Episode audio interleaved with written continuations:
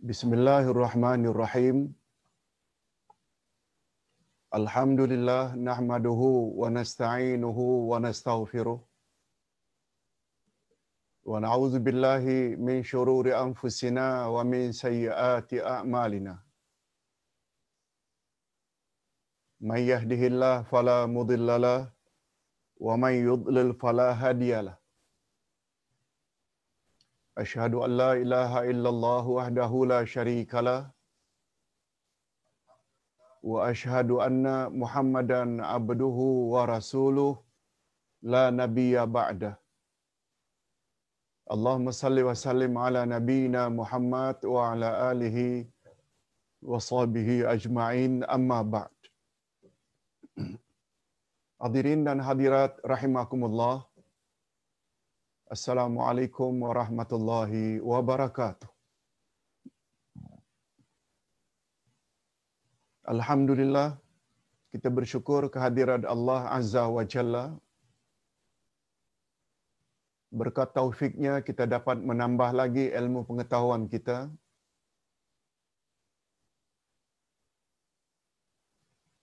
Yang pada kali ini kita akan bahas nama Allah Al-Majid nama Allah Al-Majid. Jadi sangat sesuai dengan apa yang kita katakan pada pagi tadi. Ayat 179 dari surat Al-A'raf menyebut majoriti manusia dan jin dihumban ke dalam neraka jahim jahannam karena mereka tidak mau gunakan akal, tak mau gunakan mata, tak mau dengar gunakan pendengaran untuk mendengar ayat-ayat Allah. Apa kata Allah tentang mereka atau manusia yang mempunyai ciri-ciri tersebut? Tak mau gunakan akal untuk memikirkan akan kebesaran Allah, tak mau gunakan mata untuk melihat akan kekuasaan Allah. Tak mau gunakan telinga untuk mendengar ayat-ayat Allah. Apa kata Allah tentang mereka? Ulaika kal an'ami bal hum adall. Mereka tahu bagaikan binatang-binatang ternak malah lebih sesat dari binatang. Mereka lah orang-orang yang lalai. Ustaz tidak akan ulas sebab itu telah diulas selama satu jam dulu ayat itu. Cuma bahagian akhir mungkin ada jemaah yang tidak perasan. Karena terputus sedikit tadi. Ustaz ada tambah. Setelah ayat 179 itu, Allah sambung dengan ayat 180.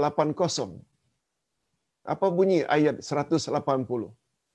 Betul-betul setelah ayat. Ada manusia yang lebih sesat dari binatang. Allah sebut, Walillahil asma'ul husna. A'udzu billahi minasyaitonir rajim. Walillahil asma'ul husna fad'uuhu biha. Allah memiliki nama-nama yang terbaik, al-asma'ul husna. Oleh sebab itu, berdoalah, memohonlah kepadanya. Wa dharul ladzina yulhiduna fi asma'i sayujzauna ma kanu ya'malun. Tinggalkan orang-orang yang menyeleweng dalam menyebut nama-nama Allah. Mereka akan dibalasi dengan siksaan di akhirat nanti. Maksud Ustaz bawa ayat ini sangat sesuai setelah pada sesi yang pertama tadi manusia yang lebih sesat dari binatang, kita sambung pula dengan Al-Asma'ul Husna. Rupanya, untuk terhindar daripada diri ini tergolong ke dalam golongan manusia yang lebih sesat dari binatang yang tempatnya adalah neraka jahanam, tidak ada jalan lain, solusinya, penyelesaiannya, kenali Allah. Itu maksudnya. Itu sebabnya pada ayat 180 Allah menyebut dia dia memiliki al-asmaul husna. Apalagi Allah sebut melalui lisan rasulnya hadis sahih riwayat Imam Bukhari dan Imam Muslim. Inna lillahi tis'atan wa tas'ina isma. Mi'atan illa wahida. Man asa dakhalal jannah.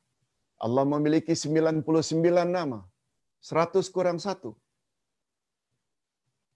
Siapa yang betul-betul memeliharanya, 99 nama Allah itu, dia pasti masuk syurga.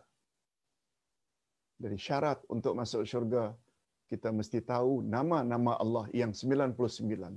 Satu di antaranya yaitu Al-Majid. Okey, itu sebagai mukaddimah menunjukkan betapa pentingnya kita kenal Allah. Okey. Tentang nama Allah Al-Majid, sungguh banyak dalam Al-Quranul Karim Allah sebut. Begitu juga di dalam hadis Nabi sallallahu alaihi wasallam. Antara lain firman Allah. A'udzu billahi minasyaitonir rajim. قالوا أتعجبين من أمر الله رحمة الله وبركاته عليكم أهل البيت إنه حميد مجيد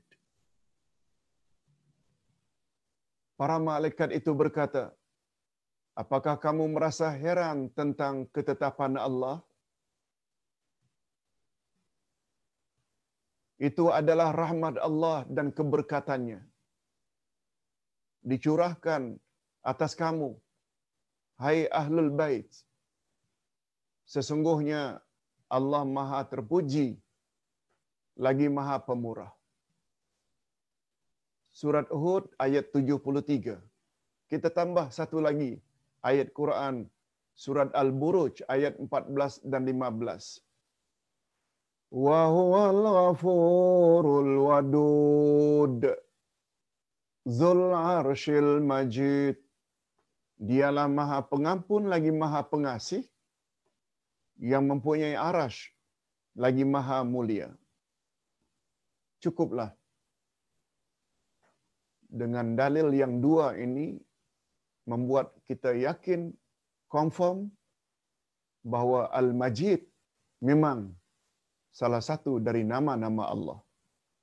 Cuma untuk pengetahuan, nama Allah Al-Majid disebut dalam Al-Quran hanya dua kali saja. Sebagaimana tertera di atas. Kita akan jumpa Al-Majid hanya dua ayat itu saja. Ayat di atas tadi. Ayat 73, 73 surat Hud dan ayat 15 dalam surat Al-Buruj. Adapun dalam hadis Nabi sangat banyak. Antara lain tahiyat akhir kita. Fil alamina innaka hamidum majid. Banyak. Kalau dalam hadis sungguh banyak. Okey, kita teruskan kepada makna al-majid. Mengetahui makna al-majid ini menjadi syarat untuk masuk syurga. Bukan sekedar Al-Majid itu nama Allah, tapi memahami makna Al-Majid itu juga jadi syarat. Sebab hadis berbunyi, Allah memiliki 99 nama, 100 kurang satu, siapa man ahsaha, siapa yang memeliharanya, dia masuk syurga. Makna memeliharanya ni ada tiga, kata Imam Ibn Qayyim, Pertama, awak mesti tahu 99 nama. Satu, tahu. Bukan hafal, tahu. Tahu maknanya bila disebut. Awak percaya tak bahawa Al-Majid itu nama Allah? Ya, saya percaya. Awak percaya tak Al-Jabbar itu adalah nama Allah? Percaya. Awak percaya tak Al-Hayyu itu nama Allah? Percaya. Sudah cukup dah.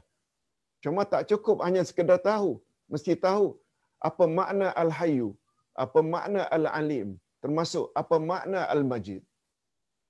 Baru yang ketiga, memelihara dengan makna yang ketiga, iaitu kita berdoa kepada Allah dengan menyebut Ya Majid, Ya Majid. Sama ada itu doa talab ketika memohon atau doa ul ibadah. Sebagaimana yang telah kita jelaskan. Kalau ingin mendapat lebih lanjut penjelasan tentang nama-nama Allah, jangan lupa miliki buku ini, pelajari lebih kurang 100 muka surat yang pertama. Sebab nama Allah dalam buku ini, dia bermula sekitar halaman yang ke-100. Lebih kurang 90 muka surat lebih itu membahas tentang kaedah-kaedah dan ciri-ciri al-asma'ul husna. Okey, kita berbalik. Itu sebabnya memahami makna al-majid adalah mustahak sebab dia menjadi syarat untuk layak masuk syurga. Al-Majid menurut bahasa termasuk ke dalam salah satu bentuk bersangatan atau sirah mubalaghah. Sirah itu format, bentuk, mubalaghah maknanya bersangat-sangatan. Kalau Al-Majid tadi kita telah sebut sebagai salah satu nama Allah yang artinya maha mulia. Kemuliaan Allah itu bersangat-sangatan, itu maksudnya. Itu makna sirah mubalaghah. Dengan timbangan fa'il. Asal usul al-majid. Asal usul al-majd. Ialah al-kasrah. Yang artinya banyak. Asa'ah yang maknanya luas. Bulughun nihayah maknanya sampai penghujung.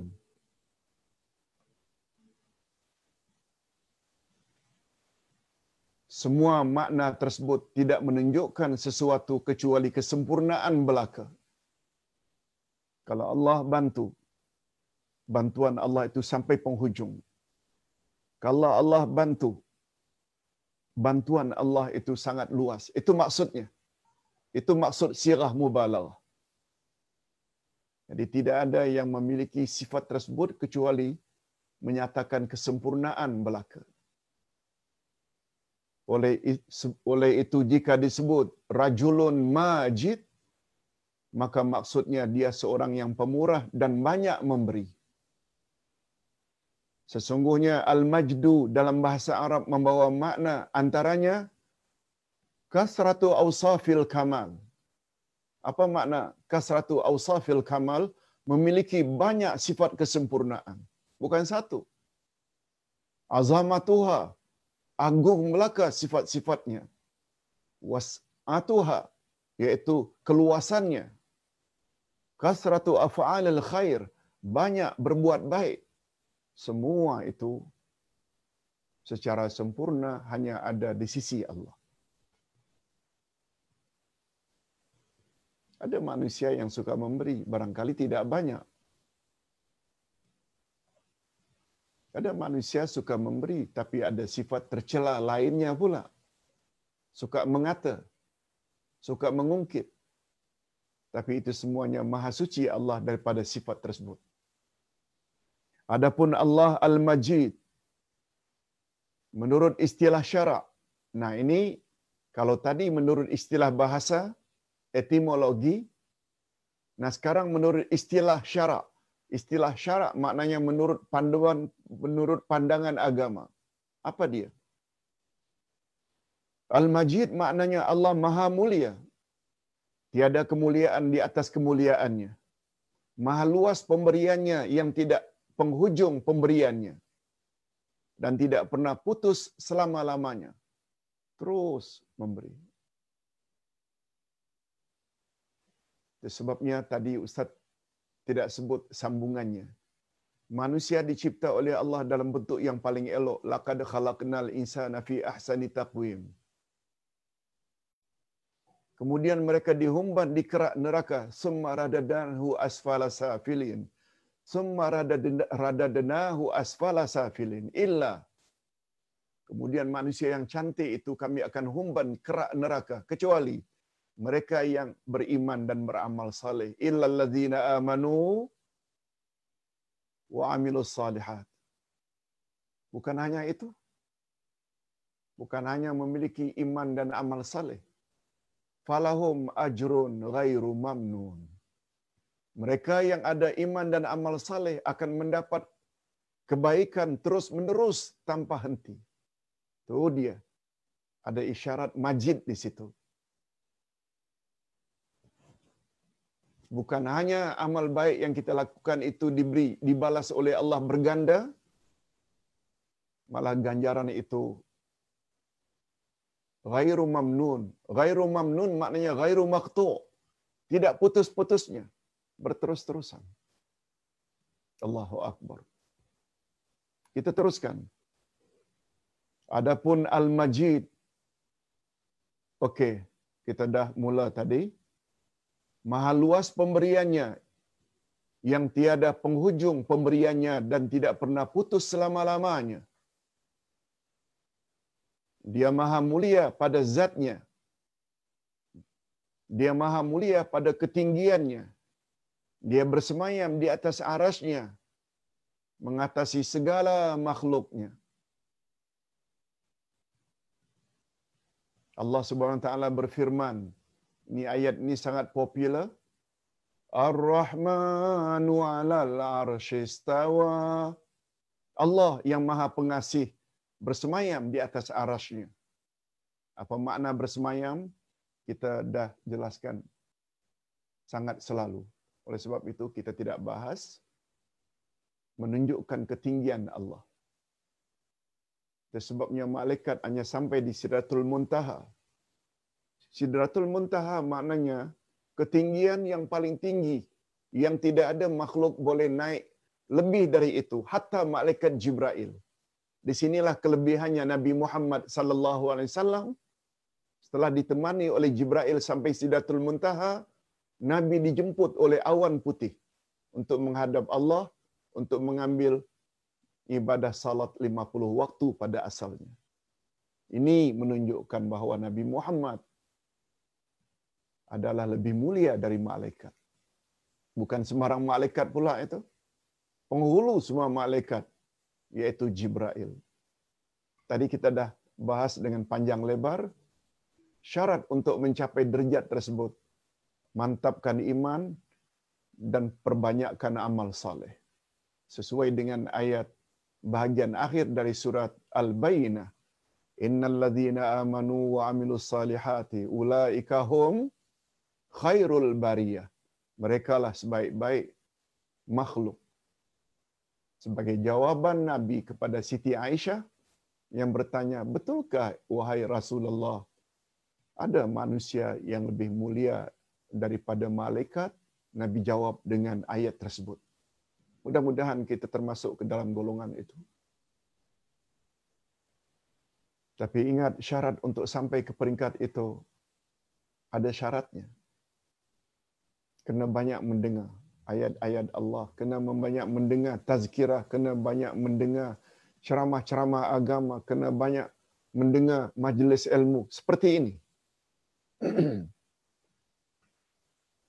Agar kita kenal Allah, bila kenal kita akan jadi takut kepada Allah, kita hanya akan mengharap kepada Allah dan seterusnya. Itu sebabnya kata para ulama tidak salah tidak salah kata-kata ulama awaludin ma'rifatullah. Awal-awal agama adalah mengenal Allah. Okey, kita teruskan. Jadi Allah itu sempurna dari segala sudut. Tidak ada seorang pun manusia yang mampu menandingi kemuliaan Allah yang Maha Esa. Tak ada satu pun. Apakah dalam perbuatan, anugerah, wujudnya, serta kebaikannya, Selain itu dialah yang mencipta makhluk, menjaganya, menunjukinya, memberi rezeki kepada mereka. Maha suci Allah, maha mulia zatnya, sifatnya dan perbuatannya. Okey. Sekarang kita dah faham dah apa makna Al-Majid. Sekarang kita nak tengok pula kehebatan Al-Majid. Ciri-ciri khas Al-Majid. Nama Allah Al-Majid mempunyai kehebatan yang luar biasa. Antaranya pertama, nama ini menunjukkan keagungan sifatnya. Banyak dan luasnya.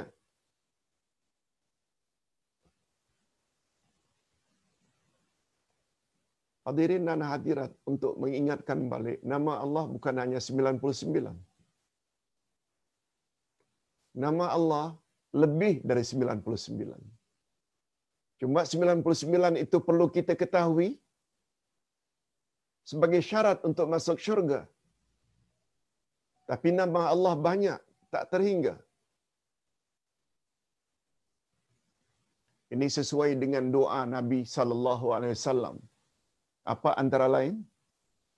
Doa untuk menghilangkan rasa gundah dan sedih. Antara lain, Ya Allah,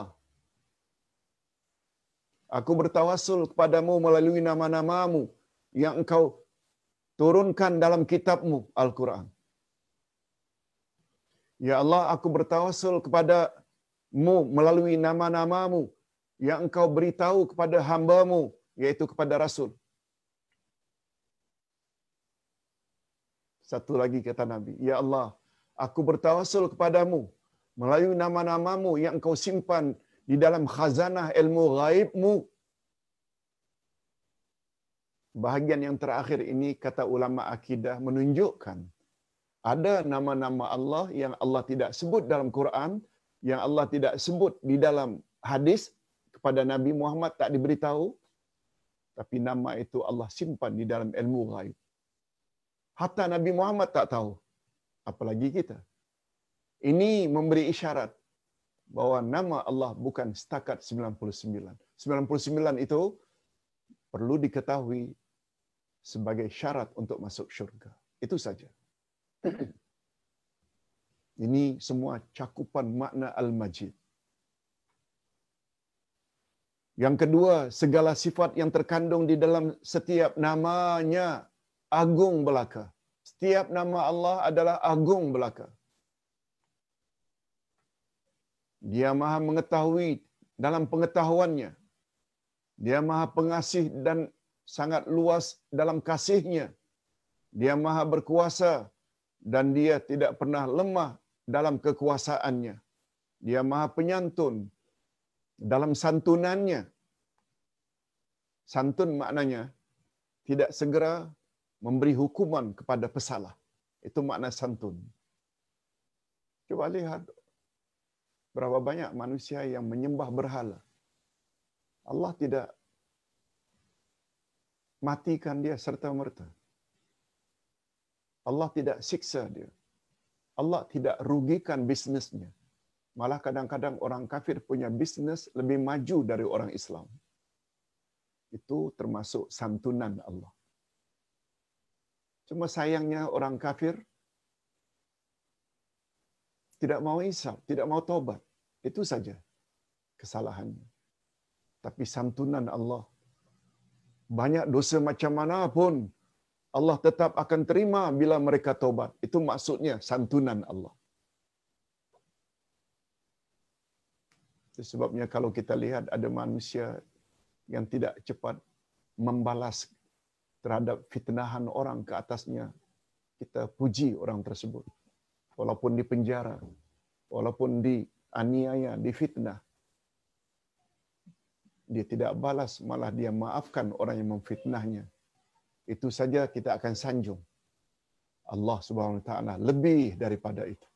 Itu maksud santunan. Dia maha berkuasa dan tidak pernah lemah dalam kekuasaannya. Dia maha penyantun dalam santunannya.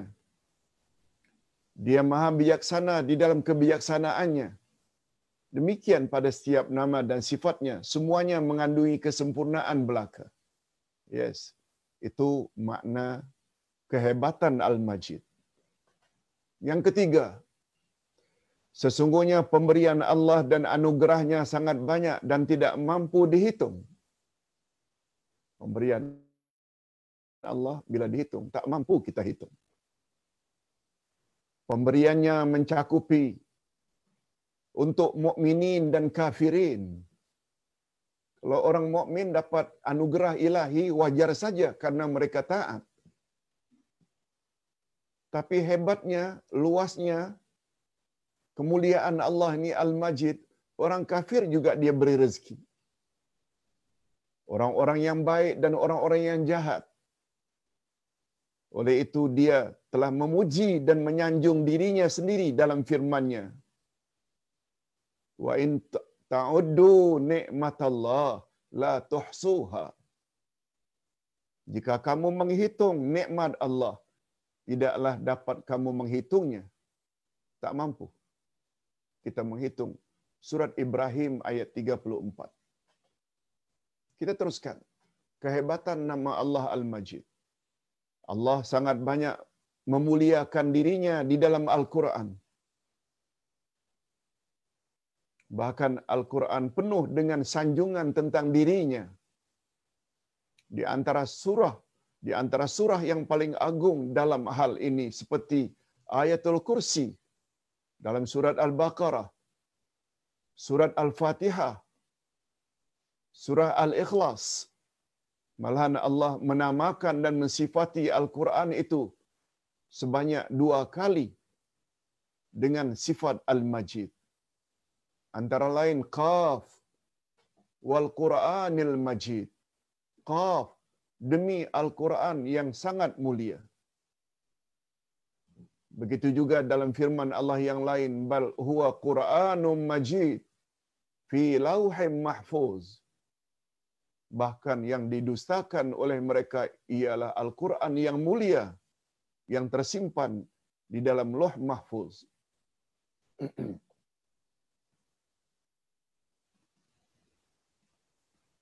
mungkin timbul tanda tanya. Ustaz tadi ada sebut Majid hanya disebut dua kali.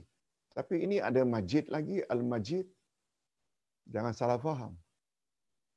Majid sebagai nama bagi Allah dua kali. Sebagaimana yang kita sebut pada awal tadi.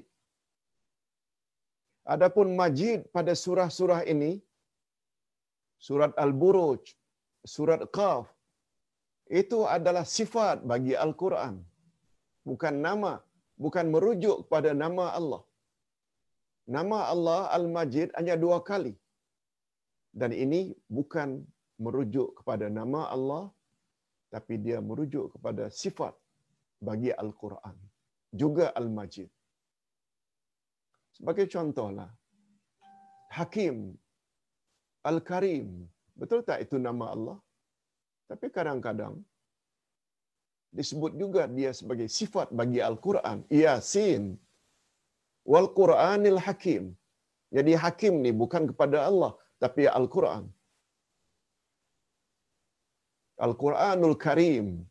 Al-Karim, sifat bagi Al-Quran, bukan pada Allah. Supaya tidak timbul masalah, Ustaz jelaskan awal-awal. Imam Qatadah berkata, tidak perlu diherankan perkara di atas. Sebab ia adalah kalam Allah. Jangan heran kalau Al-Quran disifati dengan Al-Majid. Karena Al-Quran adalah kalamullah. Tidak sedikit pun terdapat di dalamnya perkataan yang batil. Sebabnya Al-Quran disifati juga dengan Al-Hakim, Al-Quran disifati juga dengan Al-Karim dan lain-lain.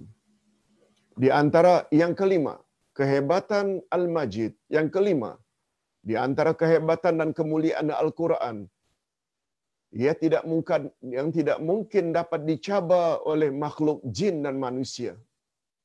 Bukan manusia saja tak mampu menandingi bahasa Al-Quran,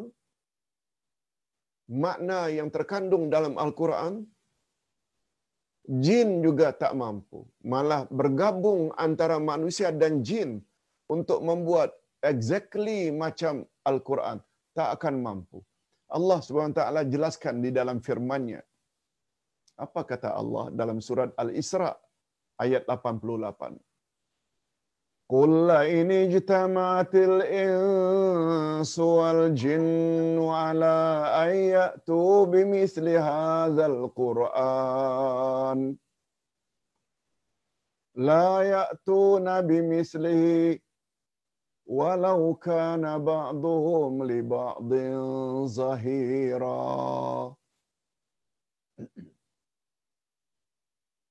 Terjemahannya Katakanlah Sesungguhnya jika manusia dan jin berkumpul untuk membuat yang serupa Al-Quran ini, saya mereka tidak akan dapat membuat yang serupa dengannya sekalipun sebahagian mereka menjadi pembantu bagi sebahagian yang lain. Maksudnya mereka bergabung untuk membuat macam Al-Quran impossible. Mustahil. Tak akan mungkin.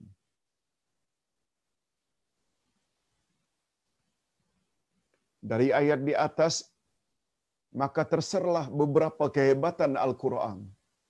Ini Quran yang kita tafsirkan pagi tadi dan sebelumnya dan esok pula insya-Allah dengan surah Al-Mutaffifin bahagian pertama sangat hebat. Apa di antara kehebatan Al-Quran? jin dan manusia tidak akan mampu mendatangkan segala bentuk syariat menyamai syariat yang terdapat di dalam Al-Quran. Syariat maknanya peraturan-peraturan. Seperti penetapan hukum halal dan haram. Berbagai bentuk ibadat dan muamalat. Sungguh ia mukjizat yang agung. Oleh sebab itu orang beriman tidak boleh ada keyakinan kononnya undang-undang yang dicipta oleh manusia lebih hebat daripada apa yang tertera dalam Al-Quran. Bila ada pandangan macam itu, imannya rosak. Imannya rosak. Sebab secara indirectly, dia meletakkan Quran itu rendah daripada akal manusia. Hati-hati. Kaum liberal kaum modernis, sister in Islam yang banyak gunakan akal, coba pertikaikan poligami, coba pertikaikan faraid, mengapa laki-laki lebih banyak dapat bahagian daripada wanita, dan, dan, dan, dan, dan. Kamu sebenarnya sedang berada dalam bahaya lebih baik segera tobat pada Allah. Oleh sebab itu kembali kepada Al-Quran. Sebab semua cakap Allah adalah benar belaka. Pendakwah-pendakwah termasuk Nabi Muhammad yang paling utama tidak akan dipersalahkan oleh Allah. Sebab tugas Nabi dan tugas pendakwah hanya menyampaikan saja. Sebagaimana Allah sebut dalam surat Al-Kahfi kalau tak percaya, baca surah Al-Kahfi ayat 29. Apa kata Allah pada Nabi? Wa qulil haqqu min rabbikum. Faman syaa'a falyu'min wa man syaa'a falyakfur. Katakan hai Muhammad, kebenaran yang aku bawa ini adalah datangnya dari Tuhanmu, bukan aku reka-reka. Allah yang tetapkan, aku hanya menyampaikan saja. Lalu Allah hibur Nabi Muhammad. Faman syaa'a falyu'min wa man syaa'a falyakfur. Siapa yang ingin beriman, biarkan mereka beriman. Ahlan wa sahlan wa marhaban bikum. Welcome. Beriman. Tapi hai Muhammad, siapa yang ingin memilih kafir, ingkar, membantah, membangkang walaupun engkau telah sampaikan, hai Muhammad, biarkan mereka kafir. Jangan hiraukan mereka. Yang penting engkau sampaikan. Prinsip inilah yang mesti ada pada semua pendakwah. Bila dia mendakwah menyampaikan kebenaran, orang suka banyak, orang benci juga banyak. Sabar. Nah, di sini perlunya kesabaran. Bukan hanya sabar hingga berhenti berdakwah, juga sabar bila orang puji, orang sanjung, jangan sampai riak. Sabar. Itu makna sabar. Sabar maknanya menahan. Okey. Pengajaran berikutnya. Kandungannya penuh dengan susunan bahasa yang indah. Fasahah atau kefasihannya, ungkapannya banyak faedah sehingga tidak mampu dihitung. Para ulama sepanjang zaman tidak pernah jemu dan berhenti daripada mengkaji kandungannya. Al-Quran dijamin oleh Allah daripada diselewengkan oleh orang-orang kafir, kufar dan munafiqun serta golongan yang hasad terhadap Islam. Jaminan Allah ini tertera pada ayat 9 dari surat Al-Hijr. Ini ayatnya. Inna nahnu inna nahnu nazzalna dzikr wa inna lahu lahafizun. Sesungguhnya kamilah yang menurunkan Al-Quran, sesungguhnya kami benar-benar akan memeliharanya.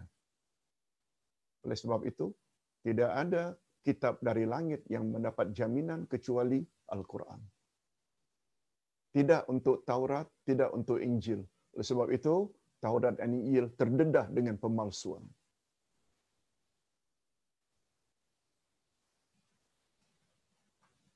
Itu sebabnya karena Allah dah jamin Quran tak boleh dipalsukan. Sebabnya munculnya markas-markas tahfiz Al-Quran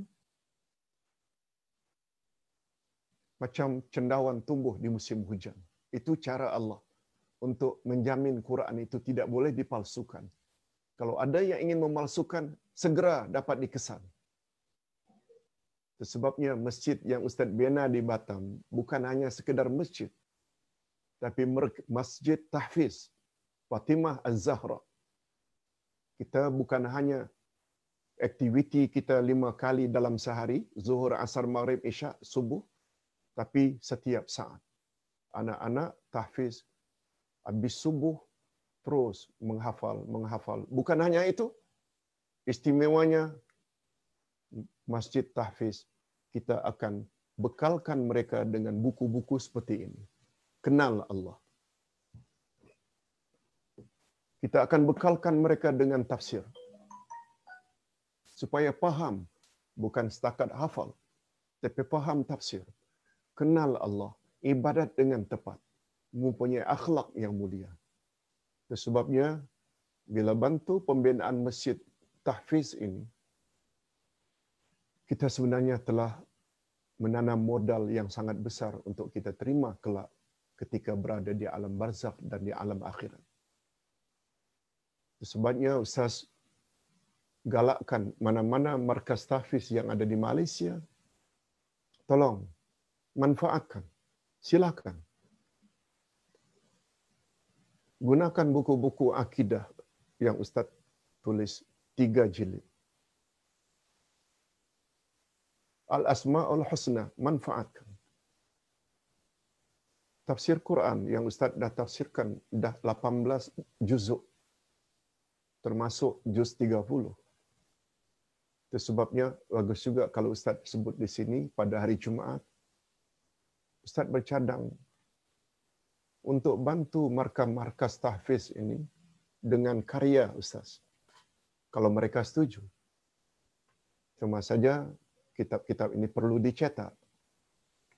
Jika ada dari kalangan jemaah yang ingin bantu Ustaz untuk kita kirim ke markas-markas tahfiz agar mereka juga belajar bukan hanya hafal Al-Quran, ahlan wa sahlan, Ustaz akan sangat berterima kasih sebab Ustaz tidak mampu bantu mereka dari sudut material tapi dengan sedikit ilmu yang Ustaz miliki.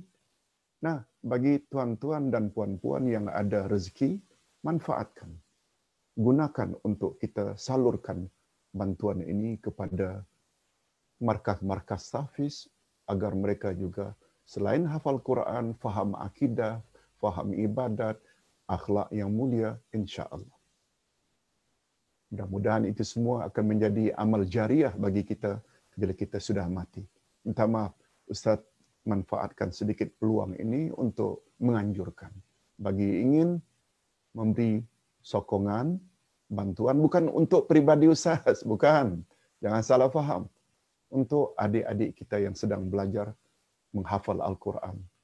Cuma ada kekurangannya, kadang-kadang kurang diajar tafsirnya, kurang diajar akidahnya, kurang diajar unsur-unsur lain.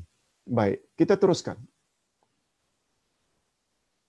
Diriwayatkan bahawa Nafi bin Haris bertemu Umar ibnu Khattab radhiyallahu anhu di Usfan. Haris jumpa Umar di Usfan. Umar pernah menjadikan sebagainya. Umar pernah menjadikannya sebagai pegawai tinggi di Mekah. Diriwayatkan bahawa Nafi bin Haris bertemu Umar ibnu Al-Khattab di Usfan. Umar pernah menjadikan Nafi ini sebagai pegawai tinggi di Mekah. Dia bertanya, siapa yang Tuhan percayakan untuk menjadi pemimpin di kawasan wadi atau lembah? Umar menjawab, Ibnu Abza, Ibnu Abza.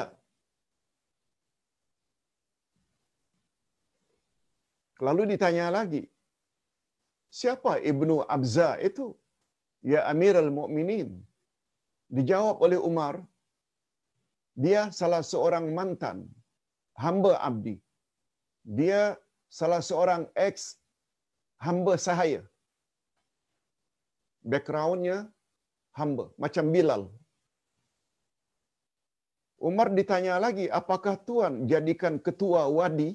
Wadi maknanya perkampungan di padang pasir. Wadi ini lembah.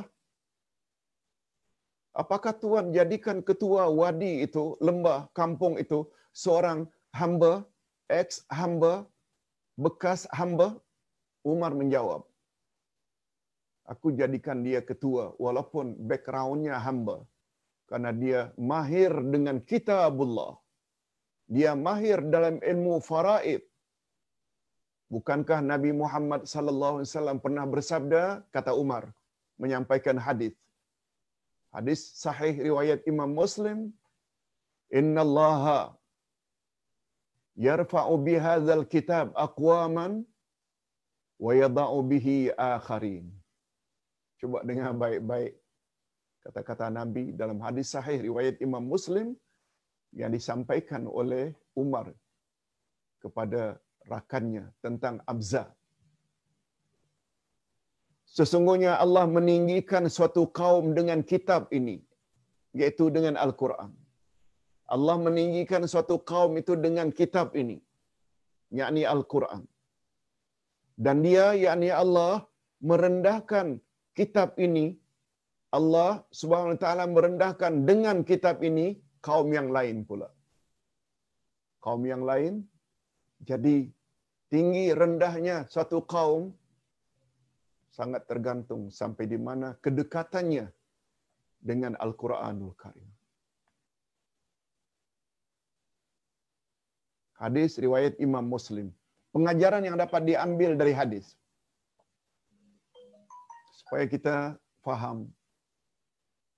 Sebagaimana Al-Quran ada terjemah harfiah, ada terjemah maknawiyah untuk mengambil kesimpulan hukum mesti melalui terjemah maknawiyah yang untuk Al-Quran namanya tafsir.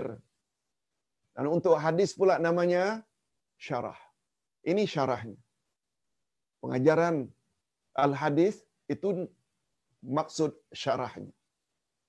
Pertama, sesungguhnya Allah meninggikan derajat mantan hamba di atas, yaitu Ibnu Abza disebabkan hafazam dan ilmunya tentang Al-Quran mengatasi kedudukan dan derjat penduduk Mekah lainnya padahal mereka golongan bangsawan.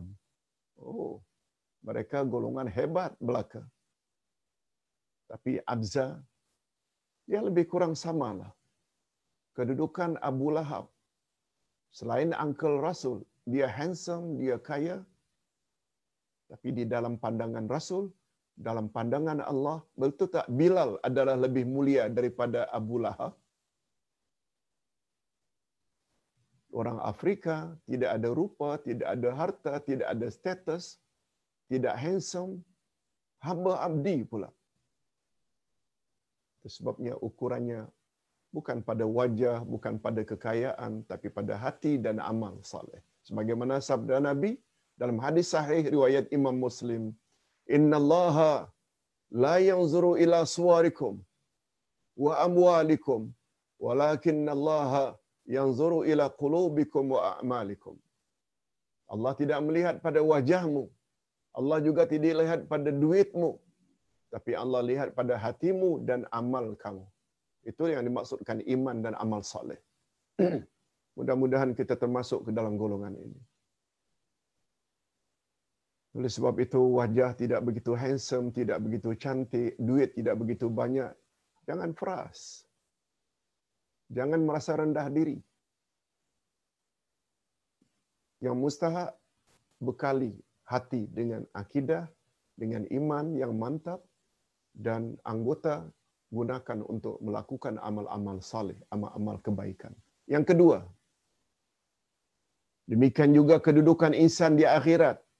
Sesiapa yang mengambil Al-Quran sebagai panduan hidupnya dan mengamalkan kandungannya, mereka akan hidup bahagia. Sedangkan golongan yang meninggalkan Al-Quran dan berpaling daripadanya pengajarannya akan menderita dan terhina. Allah Subhanahu Wa Taala ada sebut dah dalam surat Taha ayat 128 126. Apa kata Allah? Fa inna lahu ma'ishatan danka fa nahsyuruhu wa nahsyuruhu yawmal qiyamati a'ma. Qala rabbi lima hasyartani a'ma laqad kuntu basira. Qala kadzalik. Atatka ayatuna fanasitaha wa kadzalikal yawma tunsa. Barang siapa yang berpaling dari peringatanku, yakni daripada Quranku. Siapa yang berpaling, tak hiraukan. Maka sesungguhnya baginya penghidupan yang sempit di dunia ini. Dan kami akan menghimpunkannya pada hari kiamat dalam keadaan matanya buta. Lalu orang yang dihimpunkan dalam keadaan buta matanya komplain pada Allah. Apa dia bunyi komplainnya? Ya Rab, Ya Tuhanku, mengapa engkau himpunkan aku, bangkitkan aku dalam keadaan buta? Padahal dulunya aku boleh melihat, aku celik. Coba dengar jawaban Allah. Ini dia sebabnya. Mengapa dibangkitkan dalam keadaan buta? Demikianlah telah datang kepadamu ayat-ayat kami, yaitu ayat Quran. Maka kamu melupakannya, tak hiraukan, tak indahkan, tak peduli. Begitu juga pada hari ini, kamu pun dilupakan. Kamu pun tidak akan aku pedulikan. Padan muka. Kalau bahasa kita, kita akan kata padan muka. Bukankah aku telah turunkan Al-Quran untuk jadi kepedoman? Kamu tak hiraukan? Nah sekarang, kau minta aku supaya aku ambil berat terhadap kamu? No, no way. Ini yang dikatakan oleh ulama akidah al-jaza'u min jinsil amal. Apa dia kaedah ini Ustaz dalam ilmu akidah? Al jaza'u pembalasan Allah min jinsil amal. Senantiasa bersesuaian dengan amal seseorang. Kalau dia ambil berat terhadap ayat-ayat Allah di akhirat nanti Allah akan ambil berat tentang nasibnya. Kalau dia anggap enteng ayat-ayat Allah, tak hiraukan, tak peduli, balasannya juga akan dapat serupa, Allah tak akan pedulikan dia di akhirat nanti. Itu maksudnya. Al-jaza min jinsil amal. Mudah-mudahan kita termasuk ke dalam orang yang dipedulikan oleh Allah. Dibantu oleh Allah. Karena selagi di dunia, kita bantu menyebarkan ajaran Allah. Di dunia, kita ambil berat terhadap ayat-ayat Allah. Coba tengok kehebatan Al-Quran. Nah, sekarang kita berpindah kepada fadilat atau kelebihan fadilat Al-Quran Al-Majid. Kelebihan Al-Quranul Majid. Sungguh banyak. Surat Al-Fatihah ada kelebihan. Ayatul Kursi ada kelebihan. Surat Al-Baqarah ada kelebihan. Surat Al-Muluk ada kelebihan. Itu maksudnya kelebihan Al-Quran Al-Majid. Di dalam hadis kudusi Allah Subhanahu wa taala berfirman untuk menghematkan masa Ustaz bacakan saja terjemahannya. Aku telah membagi salat antara aku dan hamba-Ku kepada dua bahagian. Dan untuk hamba-Ku apa yang mereka pinta, oleh itu jika hamba-Ku membaca segala puji milik Allah Tuhan sekalian alam. Yaitu membaca apa? Alhamdulillahi Rabbil Alamin. Lalu Allah Subhanahu wa taala berfirman menjawab sebenarnya. Apa jawaban Allah? Oh, hambaku telah memuji aku. Kita tak dengar jawaban Allah. Ar-Rahmanir Rahim. Yang Maha Pengasih lagi Maha Penyayang. Lalu Allah jawab lagi, hambaku telah menyanjungku. Hambaku telah menyanjungku. Asna alayya abdi.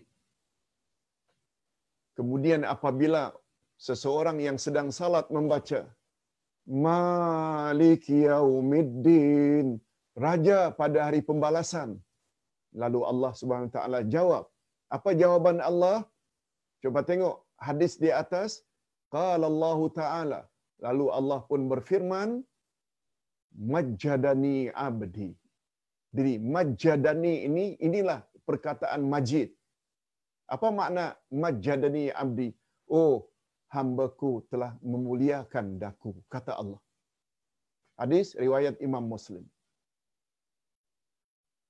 Hadis riwayat Imam Muslim. Itu baru kelebihan surat Al-Fatihah. Itu sebabnya kata ulama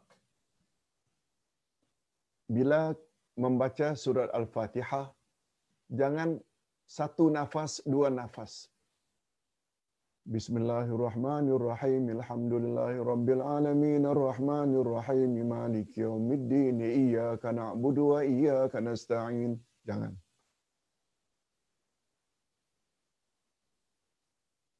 Membaca Al-Fatihah hendaklah istirsal.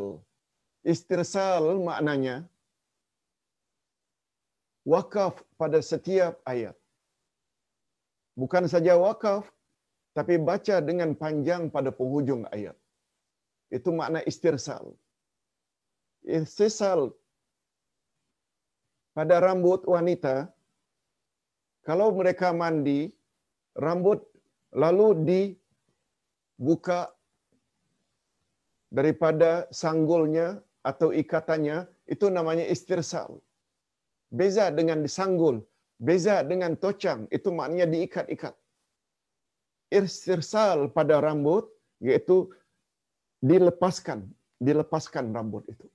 Seperti kalau kita menyisir rambut anak-anak atau kaum ibu bila menyisir terus ke bawah itu istirsal maksud istirsal dalam ilmu tajwid baca ayat demi ayat dengan memanjangkan mat lazim Alhamdulillahi Rabbil Alamin. Ar-Rahmanir Rahim. Malik Yaumiddin. Itu maksudnya bacaan istirsal. Apa sebab perlu wakaf? Karena setiap wakaf itu ada jawapan daripada Allah. Ini dia ayatnya. Ini dalilnya. Ini hadisnya. Itu sebabnya baca surah Al-Fatihah jangan buru-buru, jangan cepat-cepat. Berikutnya kelebihan majlis ilmu. Rasulullah sallallahu alaihi wasallam bersabda, Allah Subhanahu wa taala mempunyai malaikat yang bertebaran untuk mencari ahli zikir yaitu majlis ilmu. Jika mereka menemui suatu kaum yang sedang berzikir kepada Allah, lalu mereka saling memanggil, rebutlah hajat-hajat kamu. Maknanya, ambillah peluang untuk mencapai kelebihan.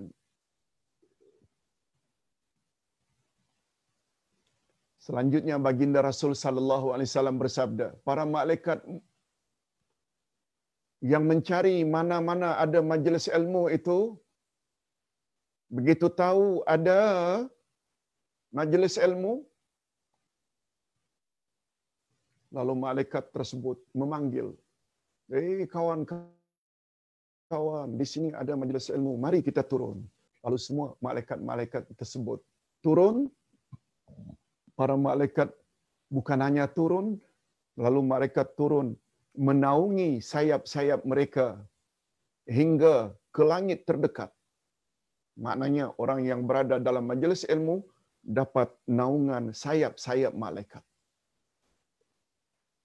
Nabi sallallahu alaihi wasallam meneruskan Tuhan mereka bertanya kepada mereka padahal dia lebih mengetahui daripada mereka. Maksudnya Allah bertanya kepada malaikat yang menghadiri majlis ilmu tadi, menaungi orang-orang yang menghadiri majlis ilmu. Allah tanya pada mereka, padahal Allah tahu segala-galanya. Apa pertanyaan Allah? Apakah yang dikatakan oleh hamba-hambaku itu dia cakap perkara tak senonoh ke?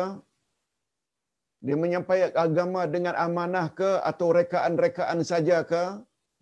Atau yang disebarkannya itu syirik, hurafat dan bid'ah ke? Atau yang diajarnya itu tafsir ayat-ayatku. Nama-namaku al-asma'ul husna. Dan, dan, dan. Allah tanya. Padahal Allah tahu segala-galanya.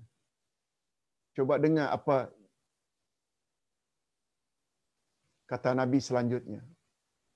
Qala taqul yusabbihunaka yukabbirunaka yuhammidunaka yumajjidunaka.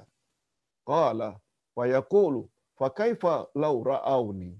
Qala yaqulun law ra'awka kanu ashadda laka ibadah wa ashadda laka tamjida wa aktsaraka tasbiha hatta qala Allah Ta'ala fa ushhidukum anni qad ghafartu lahum. Qala yaqulu ma lakum minal malaika fihim fulanun laisa minhum innama jaa lihaja qala humul julasa la yashqa jalisuhum. Rawahul bukhari wa ahmad wa tirmizi Allahu akbar Hadirin dan hadirat kalau selama ini membuat kita rajin ke majlis ilmu karena Nabi bersabda siapa pergi ke majlis ilmu niscaya Allah permudahkan baginya jalan ke syurga lebih-lebih lagi kalau kita faham makna hadis ini. Hadis sahih riwayat Imam Bukhari.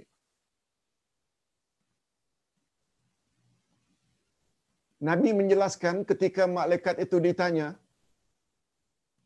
apa kata Nabi? Malaikat menjawab. Komen Nabi, malaikat menjawab. Ya Allah, mereka bertasbih mensucikanmu, bertakbir membesarkan kamu, bertahmid mereka memuji kamu, mereka bertamjid memuliakan kamu. Rasulullah sallallahu alaihi wasallam melanjutkan, Allah berfirman, setelah mendapat jawaban daripada malaikat mereka bertasbih, bertakbir, bertahmid, bertamjid, apa kata Allah? Bertanya pada malaikat, Bagaimana ya agaknya, eh para malaikatku, jika mereka dapat melihat aku? Maknanya apabila manusia dapat melihat aku? Malaikat menjawab, jika mereka dapat melihat engkau ya Allah, sudah pasti mereka akan lebih kuat lagi beribadat kepadamu. Betul tak? Kita beribadat pada Allah, kita tidak melihat Allah. Macam mana kalau kita melihat Allah? Kata malaikat memberi komen, kalau mereka dapat melihat engkau, lagilah hebat mereka beribadat.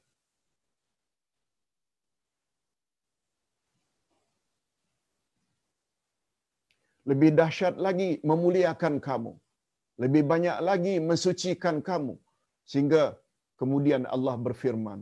Oleh sebab itu, ah, ini apa kata Allah kepada malaikat tentang manusia yang hadir majlis ilmu. Oleh itu, kata Allah, aku bersaksi pada kamu sekalian hai malaikat bahawa sesungguhnya aku telah pun ampunkan dosa-dosa mereka. Dosa orang yang hadir majlis ilmu mendapat ampunan daripada Allah. Berkata salah seorang malaikat, coba dengar apa kata malaikat, memberi komen. Dalam majlis tersebut, Ya Allah, ada seseorang yang bukan ahli zikir di dalamnya. Maknanya dia datang ke majelis ilmu bukan dengan tujuan untuk mencari ilmu, bukan. Tetapi dia duduk di dalamnya karena ada hajat tertentu. Allah berfirman, dia juga berhak mendapat ampunanku sebab dia tidak merasa letih atau jemu untuk duduk bersama mereka. Hadis riwayat Imam Bukhari. Apa maksudnya Ustaz? Taruhlah umpamanya kita di rumah didatangi oleh tetamu. Kawan baik kita. Kalau kita tidak segan-segan menyebut, boleh tak nanti kita kalau tidak berbual pun berbincang setelah selesai majlis ilmu online pagi ini. Padahal kedatangan tetamu tadi bukan untuk ikut online. Akhirnya dia bersedia. Ini yang dimaksudkan oleh malaikat. Ada yang ikut majlis ilmu itu bukan tujuannya untuk mencari ilmu. Tapi dia juga turut duduk mendengar. Macam mana pula dengan dosa-dosa mereka? Engkau ampunkan juga ke dengan sebagaimana orang yang menuntut ilmu dengan tujuan mendengar ilmu? Kata Allah, mereka pun juga layak mendapat ampunan dosa-dosa mereka daripada aku. Allahu Akbar. Coba lihat hebatnya majlis ilmu. Okey, sekarang kita sampai kepada jika disebut bergandingan. Sebagaimana kita sama-sama maklum semua nama Allah adalah sempurna belaka. Tapi apabila nama Allah itu disebut bergandingan dengan namanya yang lain, dia membawa makna lebihan daripada makna biasa. Nah, dalam masa lebih kurang 15 minit lagi, kita insya-Allah dapat selesaikan lebih kurang satu setengah muka surat saja lagi. Walaupun nama Allah Al-Majid mengandung sifat yang sangat sempurna, namun jika ia disebut bergandingan dengan namanya yang lain, maka himpunan dua nama itu mengandungi kesempurnaan yang sangat banyak sehingga tidak mampu dihitung. Antara lain, Rahmatullahi wa barakatuh alaikum ahlal bait innahu hamidum majid. Itu adalah rahmat Allah dan keberkatannya.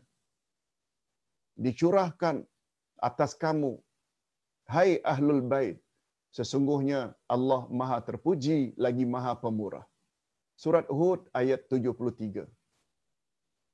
Kita juga membaca pada akhir tahiyat akhir.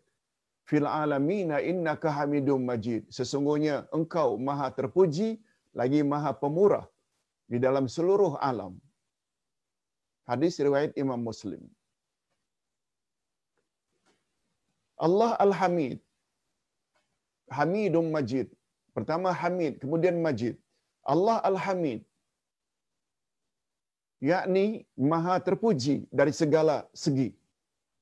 Maha suci dia daripada sifat tercela dan kekurangan walaupun sedikit. Maha suci Allah maknanya terselamat Allah daripada kekurangan.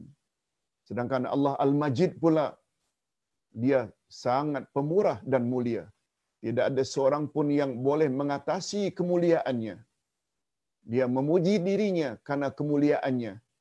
Allah taala berfirman dalam ayat dalam hadis qudsi. Anal jabbaru anal mutakabbir anal malik anal muta'al yumajjidu nafsah. Hadis riwayat Imam Ahmad Ibnu Majah dan derajatnya sahih. Apa maksud? Aku kata Allah, ini hadis kursi maknanya Allah yang cakap tapi bukan Quran. Itu sebab namanya hadis kursi. Apa kata Allah?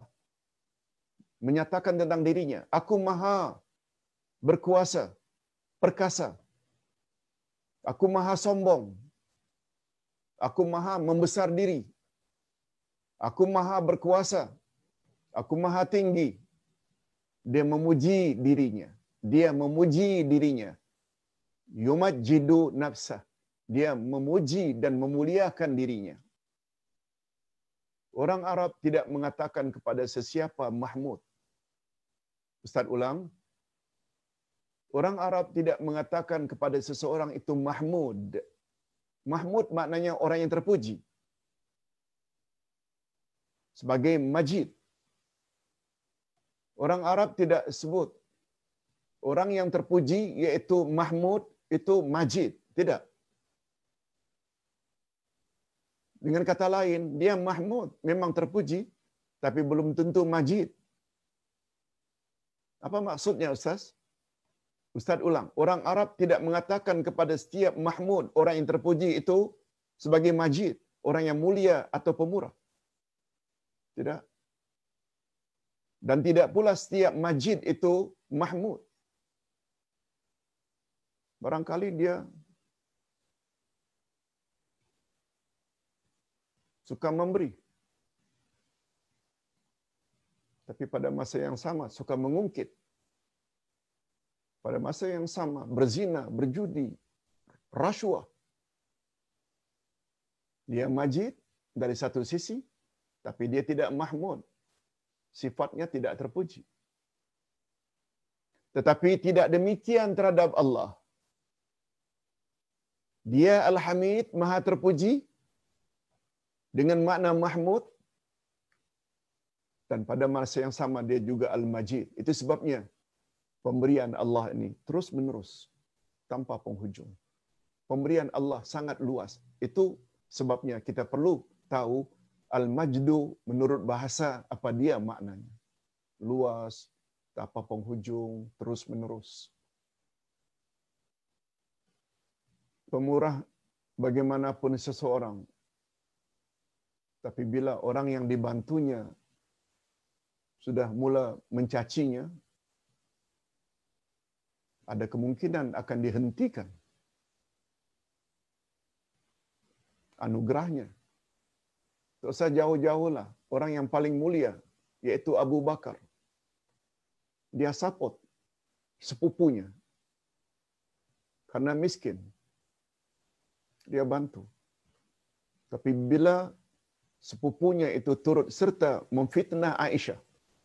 Kononnya Aisyah berzina, langsung dia hentikan bantuan tersebut. Abu Bakar orang yang terpuji, tapi bukan majid. Sebab dia hentikan. Akhirnya Nabi sallallahu alaihi wasallam beritahu,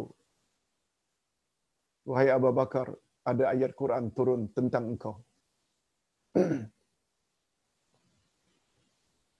begitu engkau tahu sepupu yang engkau bantu selama ini memfitnah Aisyah, engkau hentikan?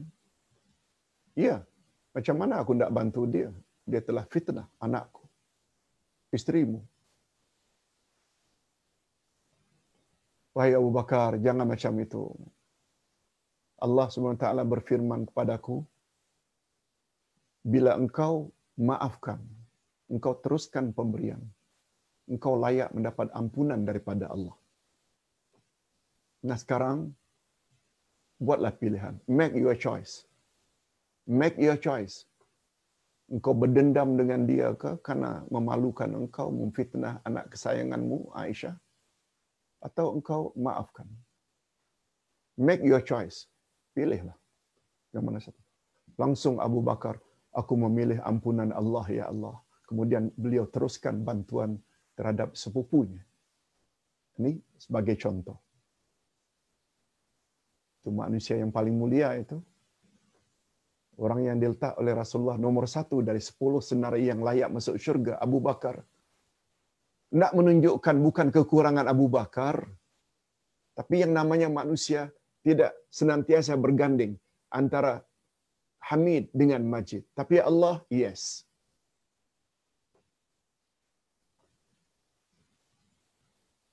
Hadirin dan hadirat rahimakumullah.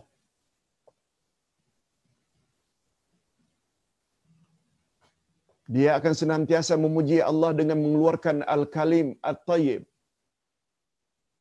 Yakni kata-kata yang mulia seperti bertasbih, bertahmid, bertahlil, bertakbir dan pelbagai zikir yang baik yang indah untuk manusia.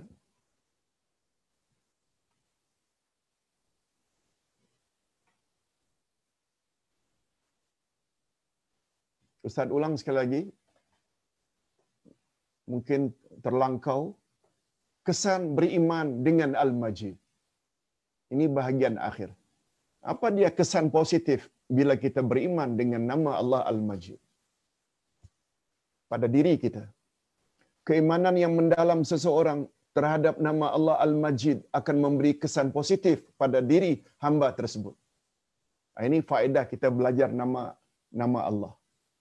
Mesti ada kesan pada diri kita. Pertama, insan tersebut akan berusaha sekuat tenaganya untuk mengagungkan Allah Subhanahu wa taala melalui jalan atau cara apapun yang disyariatkan untuk mendapat keredaan Allah Subhanahu wa taala. Dia akan jadi orang yang rajin berusaha untuk mendapat keredaan Allah.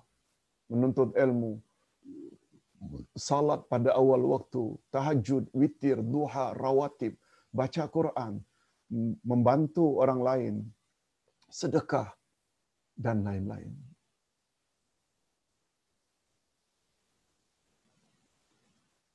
Di antara jenis tamjid, yakni cara memuliakan Allah ialah dengan menyanjung Allah melalui Al-Asma'ul Husna dan sifat-sifatnya yang maha tinggi dan beribadat kepadanya sesuai dengan tuntutan nama-namanya. Ini yang Ustaz komen semalam.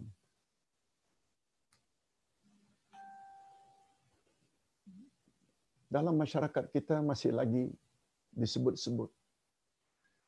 Kita wajib mengetahui 20 nama Allah. 20.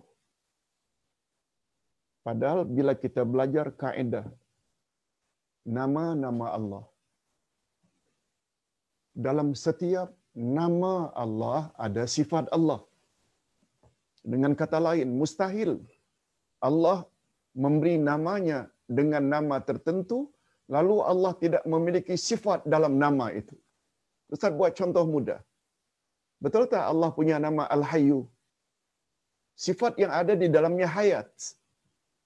Mestilah Allah itu hidup. Baru dilayak dia dikatakan Allah maha hidup. Mustahil Allah mati. Kalau Allah itu menamakan dirinya Al-Alim, maha mengetahui, mestilah Allah ada sifat ilmu. Kalau Allah menamakan dirinya Al-Mutakallim, Allah maha berkata-kata, mestilah ada sifat kalam. Ini dia Al-Quran kalamullah. Mustahil Allah menamakan dirinya lalu tidak memiliki sifat yang tersirat dalam nama tersebut. Itu sebabnya 100 muka surat pertama dalam buku ini lebih kurang 93 muka surat dia menyebut tentang bab itu. Kaedah-kaedah mempelajari nama-nama Allah. Satu di antaranya dalam setiap nama Allah ada sifat. Ini memberi isyarat. Kalau nama Allah ada 99, maknanya di situ ada berapa sifat Allah? 77. 77 nama Allah itu jadi syarat untuk melayakkan kamu memasuki syurganya. Man ahsaha dakhalal jannah. Riwayat Bukhari Muslim. Kalau hanya wajib diketahui 20, 79 kita letakkan di mana? Tak wajib tahu ke?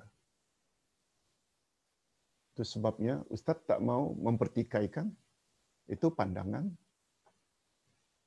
Tetapi sebenarnya nama Allah 99 di situ saja ada 79. Betul tak? 20 itu kurang dari suku. Kurang dari suku. Kurang dari seperempat. Kalau 100 saja 25 itu. Baru suku. 50 baru setengah. 75 nama Allah baru tiga suku. Nah sekarang 20. Bukankah 20 kurang daripada 25? Macam mana nak masuk syurga? Tolong fikir. Tolong fikir. Ini belum lagi kita bercakap bahawa sifat Allah lebih banyak dari nama Allah. Sebab sifat Allah ada kaitannya dengan perbuatan dan ucapan Allah. Dapat kita bilangkah berapa banyak perbuatan Allah dan berapa banyak ucapan Allah. Lagi, semua itu Ustaz ada tulis pada permulaan lebih kurang 93 pertama kitab Al-Asma'ul Husna. Okey, kita teruskan. Yang kedua, dia akan senantiasa memuji Allah Subhanahu wa taala dengan mengeluarkan al-kalamut thayyib.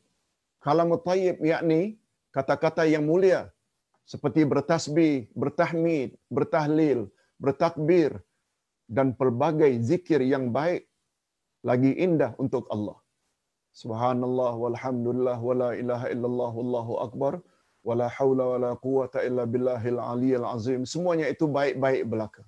Termasuk suka membaca Al-Quran. Termasuk tilawah Al-Quran. Dan yang terakhir, yang terakhir, dia akan memuliakan apa saja yang dimuliakan oleh Allah seperti memuliakan Al-Quran. Al-Quran dia akan muliakan dengan mengimaninya, dengan membacanya, dengan tadaburnya, dengan mengamalkannya, malah lebih daripada itu, sebar-sebarkan pada orang lain. Kalamullah. Allah Subhanahu wa taala berfirman, "Qaf wal Qur'anil Majid." Qaf demi Allah yang sangat mulia. Nah, sampai di sini selesailah pembahasan kita tentang nama Allah Al-Majid. Ini cara mengenal Allah melalui Al-Asma'ul Husna. Esok pagi insya-Allah kita akan belajar pula surah Al-Mutaffifin iaitu mengenal Allah melalui ayat-ayatnya pula. Semua majlis ilmu yang kita buat ini ke arah mengenal siapa itu Allah. Ingat Allah bukan hanya memberi kita nikmat ijad. Apa makna nikmatul ijad? Nikmat mengadakan kita yang sebelumnya kita tiada. Itu nikmatul ijad. Tapi Allah juga supply kita nikmatul imdad iaitu segala hajat dan keperluan kita makan, minum, pakaian, tempat, oksigen semua Allah yang bagi. Lalu kita tidak syukuri dia. Lalu kita tak peduli dia. Lalu kata-katanya dan ucapannya, petunjuknya dalam Quran kita tak hiraukan. Allahu Akbar. Ini yang dimaksudkan dengan ada manusia tapi lebih sesat daripada binatang ternak. Sampai di sini dulu, mudah-mudahan ada manfaatnya dan Ustaz cuba semampu yang boleh menjawab jika ada pertanyaan. Okey.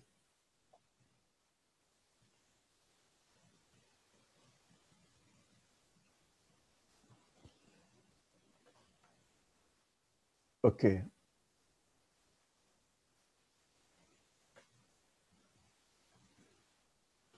Maryam Badar. Assalamualaikum Ustaz. Tertera di bahagian belakang Al-Quran 99 Al-Asma'ul Husna. Tetapi ada beberapa nama-nama yang tertera itu tidak ada di dalam kitab Al-Asma'ul Husna karangan Ustaz. Contohnya Al-Muqsid, Ar-Rashid, dan beberapa lagi mohon penjelasan Ustaz. Ustaz tidak dapat jawab dengan lebih terperinci. Cuma Ustaz harap khasnya Maryam Badar tolong baca 93 halaman pertama. Kalau tidak salah pada muka surat 20 ke 30 ke ada pembahasan tentang itu. Kedudukan hadis-hadis yang menyebut tentang nama-nama Allah. Sebenarnya nama-nama Allah sama ada yang ada di kulit bahagian dalam Al-Quran atau yang terdapat di dinding-dinding kita, tidak semuanya yang sahih. Ustaz buat bukti. Nama Allah Ar-Rabb paling banyak disebut dalam Al-Quran. Tidak tertera di dalam. Nama Allah Al-Mannan tidak tertera. Nama Allah Ad-Dayyan. Jadi ringkasnya, sila baca dalam buku tersebut Ustaz dah jelaskan dengan begitu detail. Baik.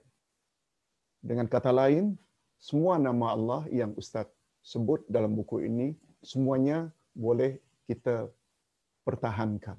Sebab semua nama Allah, betul tak Ustaz awali dengan menyebut dasarnya.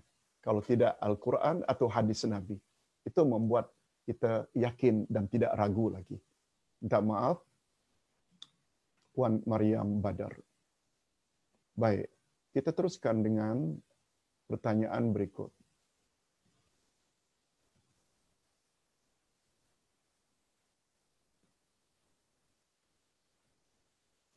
Mariam Badar sekali lagi, kitab tafsir 80 juz sudah diterbitkan ke Ustaz. Saya cuma ada juz satu hingga tujuh saja. Okey, sudah betul dah Mariam. Ustaz dalam PKP ini, beberapa bulan ini, sudah semak balik yang Ustaz dah tulis dah 18 juz. Cuma yang baru dicetak baru tujuh. Tapi Alhamdulillah dalam PKP ini sudah Ustaz semak dan edit juz 8, juz 9, juz 10, juz 11, juz 12. Tinggal dicetak saja lagi. InsyaAllah nanti bila sudah dicetak akan Ustaz maklumkan. Jadi bila sampai tujuh, memang baru tujuh yang kita cetak. Maklumlah kemampuan kita dalam mencetak ini. Percetakan sekarang berbeza dengan percetakan dulu kita mesti ada modal untuk mencetak. Sebab kononnya buku-buku agama ini tidak begitu uh, mendapat minat. Lebih-lebih lagi uh, kitab-kitab tafsir, akidah dan lain-lain. Baik. Minta maaf. Begitu berikutnya Amirah Rashid. Salam Ustaz, adakah hadis tentang azab kubur seperti semua makhluk boleh dengar kecuali manusia dan jin. Penjelasan Ustaz. Betul. Nabi sallallahu alaihi wasallam pernah berjalan dengan para sahabat di bahagian perkuburan Nabi terhenti. Lalu Nabi mendengar Nabi diberi oleh Allah kelebihan dapat mendengar azab yang diterima oleh orang yang berada dalam kubur. Itu kelebihan Nabi. Dan Nabi sallallahu alaihi wasallam berkata, azab kubur atau nikmat kubur wujud tapi tidak dapat diketahui oleh manusia. Tidak boleh didengar oleh manusia dan jin. Mengapa manusia dan jin tidak boleh dengar? Sebab ini perkara gaib. Kalaulah manusia dan jin boleh dengar, mungkin tak ada satu orang pun manusia yang akan kafir. Sebab itu dia dengar. Karena tak dengar inilah, itu sebabnya syarat pertama untuk jadi orang yang bertakwa, layak masuk syurga, terhindar dari neraka, yang dipanggil dengan muttaqin Allah tidak sebut salatnya, puasanya, zakatnya tak. Pertama-tama sifat orang bertakwa disebut oleh Allah pada awal Quran, alladzina yu'minuna bil ghaib. Mereka beriman pada yang ghaib. Termasuk azab kubur ghaib. Sebab kita tak dengar. Itu hadisnya. Ustaz tidak dapat baca matannya tapi bunyinya macam itu makhluk lain boleh dengar. Yang tak boleh dengar hanya manusia dan jin. Apa sebab? Sebab tak matlamat manusia dan jin dicipta sama untuk mengabdikan diri pada Allah dengan makna taat pada Allah. Buat suruhan jauhi larangan. Cuma karena yang diazab itu tak kedengaran membuat kita tidak ambil pengajaran.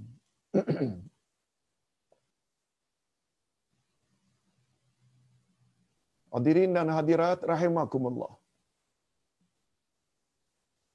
Syamsuddin Bukhari.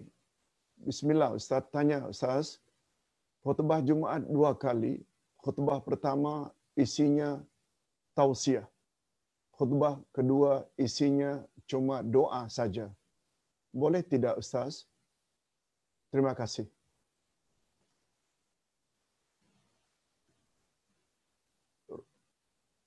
Khutbah Jumaat ada rukun. Khutbah Jumaat ada rukun. Banyak rukunnya. Memuji Allah itu sebabnya mengawali khutbah mesti alhamdulillah. Berselawat ke atas Nabi. Membaca ayat Quran walaupun satu ayat. Tausiah mengajak jemaah Jumaat supaya bertakwa pada Allah.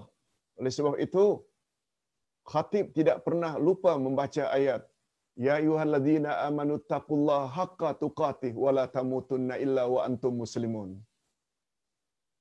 Baru kemudian doa. Ada kalau tidak salah, pastikan nanti. Kalau tidak lima, enam. Syaratnya. Rukunnya. Untuk pengetahuan Syamsuddin Bukhari, sesuatu yang tidak lengkap. Rukunnya tidak sah. Bukan hanya tausiah dan doa. Nah, satu lagi doa. Mesti ada doa. Ada enam, ada tujuh rukun. Sebab itu, mungkin bukan di sini tempatnya hendak kita explain dengan lebih jelas. Sila lihat buku-buku syarat dan rukun khutbah Jumaat. Baik. Ummu Atifah. Assalamualaikum Ustaz. Saya ingin bertanya tentang hukum akikah saya pernah mendengar jika waktu kecil kita tidak diakikahkan oleh ibu bapa kita, kita kena mengakikkan diri sendiri ketika dewasa. Benarkah begitu Ustaz? Minta maaf, walaupun ada pendapat macam itu, tapi tidak pernah datang dari Nabi sallallahu alaihi wasallam.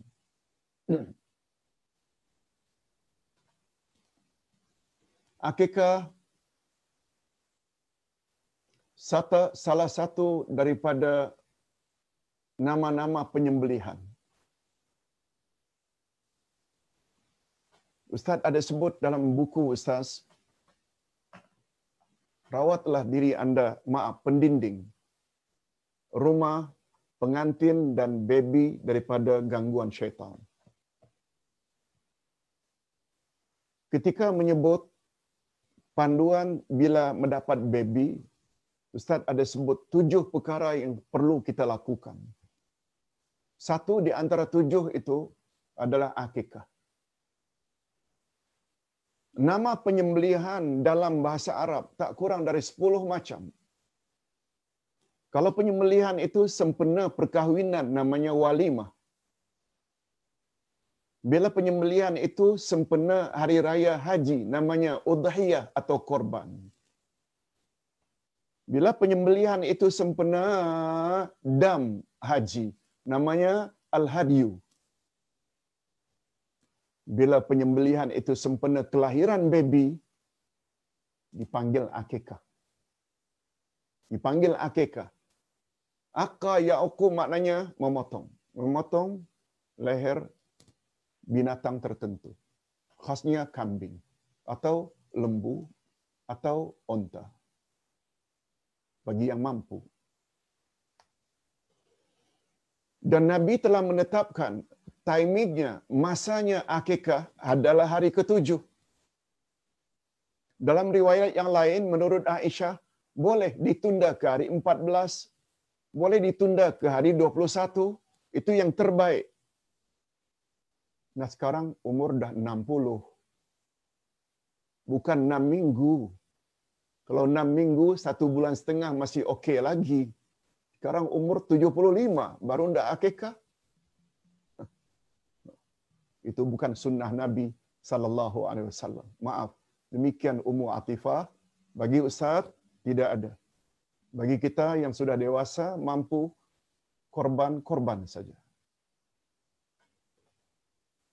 Salina Ismail Ustaz, saya ada satu soalan mengapa sesetengah orang makin banyak mendengar, makin meninggi diri, memandai-mandai atau memandang rendah orang yang kurang berilmu. Nah ini masalah. Rasulullah sallallahu alaihi wasallam mengancam orang-orang macam ini. Tidak akan mencium bau syurga apabila tujuanmu mencari ilmu itu untuk membangga-bangga diri. Sebabnya kata Abdullah Al-Mubarak syarat atau adab menuntut ilmu pertama sekali mesti ikhlas. Ikhlas supaya sempurna iman kita, supaya ibadat kita bukan untuk berbantah-bantah atau memandang rendah orang lain. Itu jawaban singkat. Kalau ada pun, kalau ada pun Salina Ismail, orang itu sebenarnya dalam bahaya. Orang itu sebenarnya dalam bahaya. Sebetulnya makin banyak ilmu, orang tersebut makin tawaduk, makin rendah diri. Makin rendah diri. Setuju tak? Salina, kalau Ustaz katakan. Banyak macam mana pun ilmu yang kita miliki, banyak macam mana pun ilmu yang kita miliki, umur dah 70 tahun, 50 tahun, 40 tahun, banyak ilmu kita. Setuju tak kalau Ustaz katakan? Ilmu agama yang belum kita ketahui lebih banyak daripada yang sudah kita ketahui. Macam mana kita tidak bangga diri? Itu sebabnya Ustaz ada kirim dalam Facebook Ustaz kata-kata seorang kiai dari Indonesia. Apa kata orang kiai? Jika kamu sebagai guru hanya transfer knowledge, hanya transfer ilmu, Google, Ustaz Google lebih hebat dari kamu. Sebab Google tahu lebih banyak daripada pengetahuanmu. Wahai guru. Tetapi apabila kamu mengajar orang ilmu, lalu membentuk dirimu dan orang yang diajar agar bertakwa pada Allah, kuat beribadat pada Allah, memiliki akhlak yang mulia, hormat orang lain, kamu akan diperlukan. Kamu akan diperlukan. Sebab takwa, ibadat, akhlak yang kamu miliki, perkara itu tidak dimiliki oleh Ustaz Google. Ustaz Google tak punya itu. Tolong baca gambar yang Ustaz kirim semalam. Semalam. Seorang kiai dari Indonesia dan Ustaz sangat setuju dengan apa yang beliau katakan. Sebenarnya dengan banyak ilmu, coba tengok tadi kesan-kesannya. Bila kita faham nama Allah Al-Majid, kita akan jadi apa? Yes, bukan jadi orang yang sombong, tapi menjadi orang yang semakin tawaduk. Baik.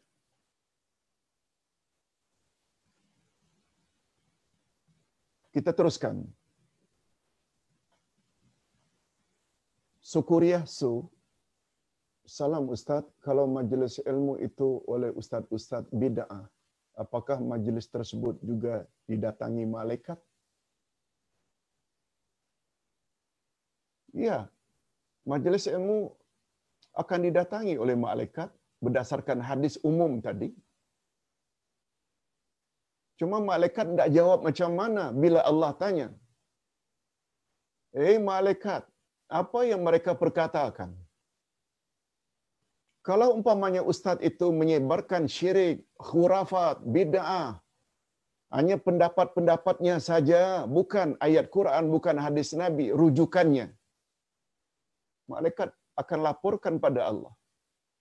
Cuma bab itu tidak disebut oleh Nabi. Cuma kita faham-faham sajalah. Apa pula yang akan didapat oleh ustaz itu? Semakin banyak orang yang diajarnya agar berbuat syirik, bid'ah dan lain-lain, sebanyak itu pula dosa yang dia perlu tanggung. Ingat hadis Nabi, siapa yang memberi atau mengajar seorang kepada sunnah sehingga orang itu ikut, maka yang mengajar akan dapat pahala sama dengan sebanyak mana orang yang ikut sunnah hidayah yang dia ajarkan. Tapi barang siapa yang mengajar perkara-perkara sesat, lalu dia diikut, dia juga yang mengajar itu akan dapat dosa sebanyak dosa orang yang mengikutinya dengan tidak dikurangi sedikit pun. Itu sebabnya syukuria dalam agama, dalam Islam, seseorang yang terlanjur mengajar ajaran sesat, tobatnya tak diterima oleh Allah kecuali memiliki atau memenuhi empat syarat. Apa dia empat syarat? Syarat pertama, berhenti menyebarkan kesesatan. Yang kedua, menyesal.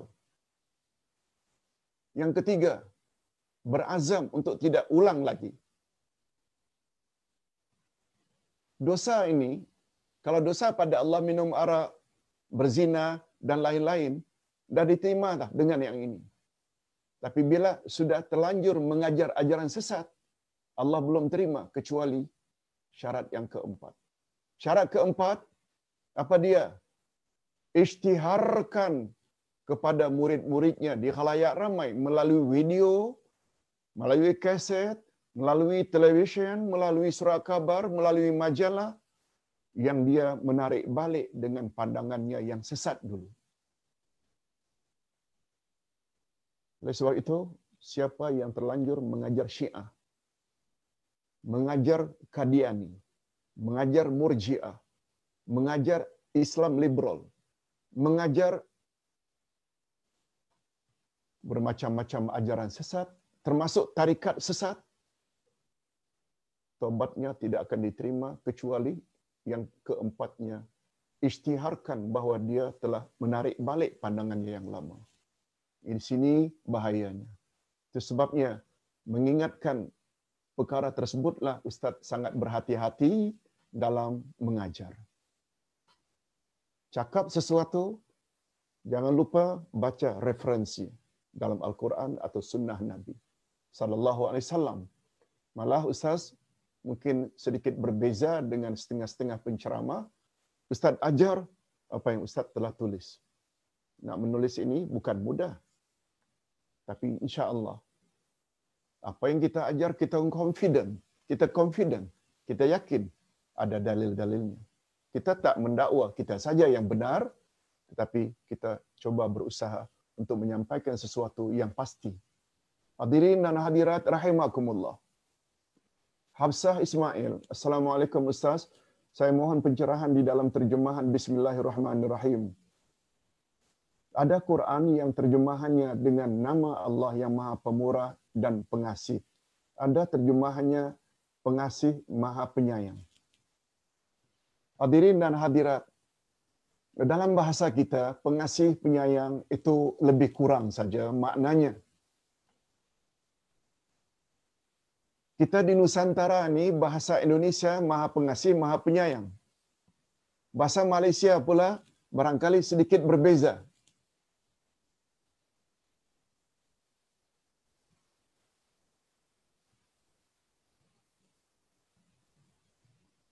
Tetapi kalau ingin tahu tetapi kalau ingin tahu apa makna sebenarnya Ar-Rahman dan Ar-Rahim, ini rujukannya.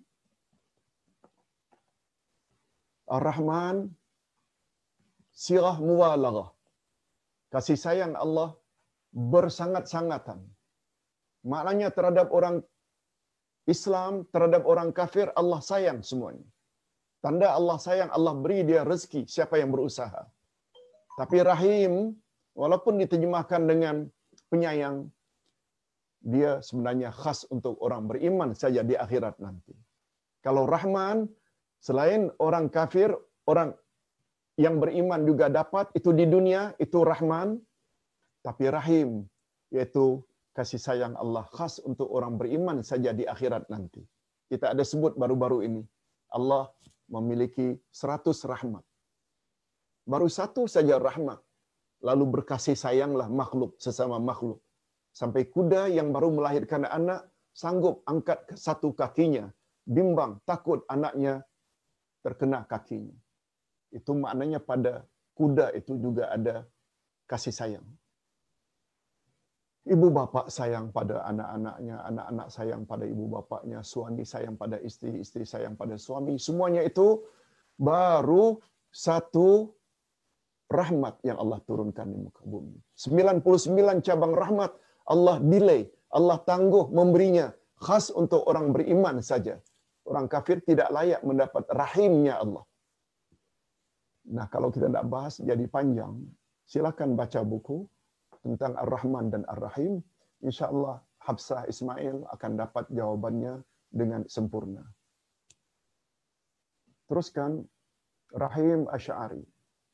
Ustaz mendengar ceramah secara online juga sama juga ke seperti kita berada di majlis ilmu di surau di masjid juga. Persoalan saya perlukah kita berpakaian lebih kurang biasa seperti berseluar pendek dan atau juga perempuan yang tidak menutup aurat? Minta pencerahan ustaz. Allahu akbar. Di zaman Nabi sallallahu alaihi wasallam tidak ada online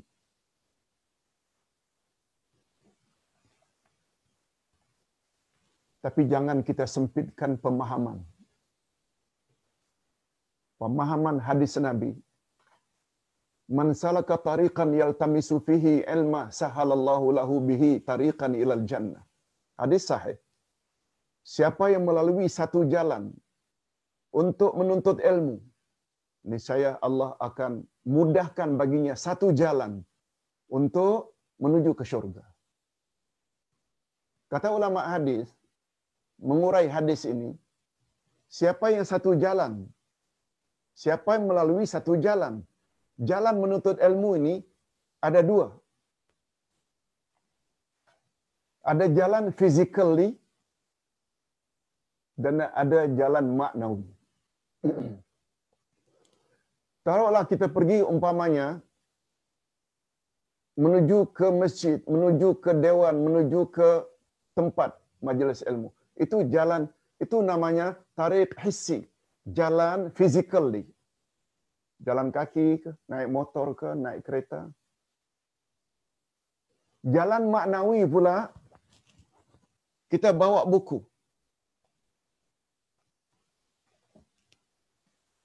Kita bawa buku catatan dengan pen. Ini semuanya jalan-jalan. Kita bawa tape recorder. Nah, bayangkan. Walaupun kita di rumah tidak melalui jalan fizikal tapi jalan maknawi kita dengar dengan tekun. Kita catat kita type sedikit assalamualaikum ustaz. Bertanya itu semua jalan maknawi? Berapa banyak jalan yang kita lalui berapa banyak jalan yang telah kita lalui walaupun kita tidak keluar rumah. Walaupun kita berpakaian tidak begitu sempurna, hanya pakai t-shirt saja. Seluar pula pendek saja. Karena bersama istri itu syurgaku, rumahku, syurgaku. Kita tidak disuruh untuk menutup aurat secara sempurna. Maksud Ustaz, ganjarnya barangkali melebihi daripada kita pergi ke masjid kalau hanya bawa telinga saja. Jalan itu satu jalan hesi physically bawa telinga, buku tak bawa, pen tak bawa, buku catatan bawa, tape recorder MP3 tak bawa. Kita yang ada di rumah bermacam-macam jalan dah kita sediakan untuk menimba ilmu. Mudah-mudahan dapat difahami oleh Rahim Asy'ari. Insya-Allah tidak ada kurangnya, malah ada lebihnya pula. Apalagi di rumah kita rasa khusyuk, tidak ada gangguan sebab kadang-kadang di dalam kelas-kelas biasa ada orang yang bersembanglah inilah mengganggu di rumah lagi tak terganggu fokus Allahu a'lam mudah-mudahan kita termasuk golongan orang-orang yang layak mendapat ganjaran daripada Allah Azza wa Jalla. Alhamdulillah. Tak banyak lagi insya-Allah. Bilakah waktu yang afdal untuk membaca surat Al-Kahfi malam Jumaat atau siang Jumaat? Perlukah saya membaca pada kedua-dua waktu. Yes. Rasul sallallahu alaihi wasallam bersabda, siapa yang membaca surat Al-Kahfi pada malamnya atau siangnya, pokoknya hari Jumaat, ingat ingat Siti Hufi. Hari dalam Islam perubahannya bukan tengah malam. Tengah malam ini, midnight, baru masuk hari berikutnya dalam Islam, hari masuk begitu terbenamnya matahari hari sebelumnya. Kalau semalam itu masuk maghrib saja dah Jumaat itu. Setelah maghrib itu kita baca surah Al-Kahfi dah Jumaat itu. Kemudian berakhirnya Jumaat ini sampai asar nanti sebelum maghrib. Oleh sebab itu tidak baca Al-Kahfi malam tadi. Kemudian sambung lagi habis subuh tadi. Sambung lagi nanti habis salat Jumaat atau selepas salat asar. Boleh, boleh kita bagi-bagikan. Tak ada masalah. InsyaAllah kita akan dapat fadilat sebagaimana dijanjikan oleh Rasul sallallahu alaihi wasallam siapa membaca surat Al-Kahfi pada hari Jumaat Allah akan jadikan cahaya antara dirinya sampai ke Kaabah di Mekah. Begitu di antara hadis Nabi sallallahu alaihi wasallam tentang fadilat surat Al-Kahfi. Tujuan penciptaan manusia dan jin ialah untuk hanya untuk mengabdikan diri kepada Allah, taat kepadanya, buat suruhan, hindari larangan. Yes, betul. Mumtaz Begum, Mumtaz Begum Sulaiman. Betul itu kesimpulannya. Berdasarkan ayat 56 surat Az-Zariyat. Okey, kita teruskan. Kalau ada pertanyaan, Alhamdulillah, terima kasih Ustaz di atas pencerahannya. Uh, syukur dapat istiqamah mengikuti kuliah-kuliah Ustaz online. Okey, Alhamdulillah. Bagus, Sofia Sa'ad. Allahu Akbar.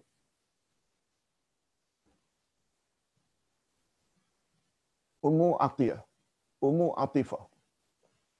Ya, mudah-mudahan ini menjadi soalan yang terakhir. Yes, betul. Soalan yang terakhir. Maklum hari ini hari Jumaat, jangan tambah soal lagi. Apa dia? Kata Ummu Atifah, Ustaz, bolehkah kita berzikir dengan Asmaul Husna lebih dari dua lebih dari dua sebutan, lebih dari dua sebutan. Lebih dari dua sebutan Asmaul Husna. Contohnya, Ya Allah, Ya Kafi, Ya Allah, Ya Ghani, Ya Fattah, Ya Razak. Pada setiap kali sebutan zikir, boleh tak kita sebut beberapa nama Allah atau apakah ada cara-cara tertentu yang dibenarkan atau dilarang dalam menyebut Asmaul Husna? Tak ada. Makin banyak makin bagus. Lihat Ummu Atifah ayat 180. 180 surat Al-A'raf. Apa kata Allah? Wallahil asmaul husna fad'uhu biha. Allah memiliki nama-namanya yang terbaik al-asmaul husna sebutlah nama-nama itu tanpa menyebut. Itu sebabnya Nabi wasallam dalam berdoa pernah tak Nabi menyuruh kita supaya berdoa ya Hayyu ya Qayyum. Ya. Ya Fattah ya Aziz ya Jabbar lagi bagus. Tak ada masalah. Lagi bagus. Ustaz, saya sebagai orang awam agak keliru dengan kenyataan setengah pihak dengan tegas ekstrim menyatakan bahawa semua bid'ah adalah bid'ah. Semua bid'ah adalah bid'ah. Mungkin semua bid'ah adalah sesat, itu yang lebih tepat. Kullu bid'atin dalalah. Hadirin dan hadirat. Ini yang terakhir.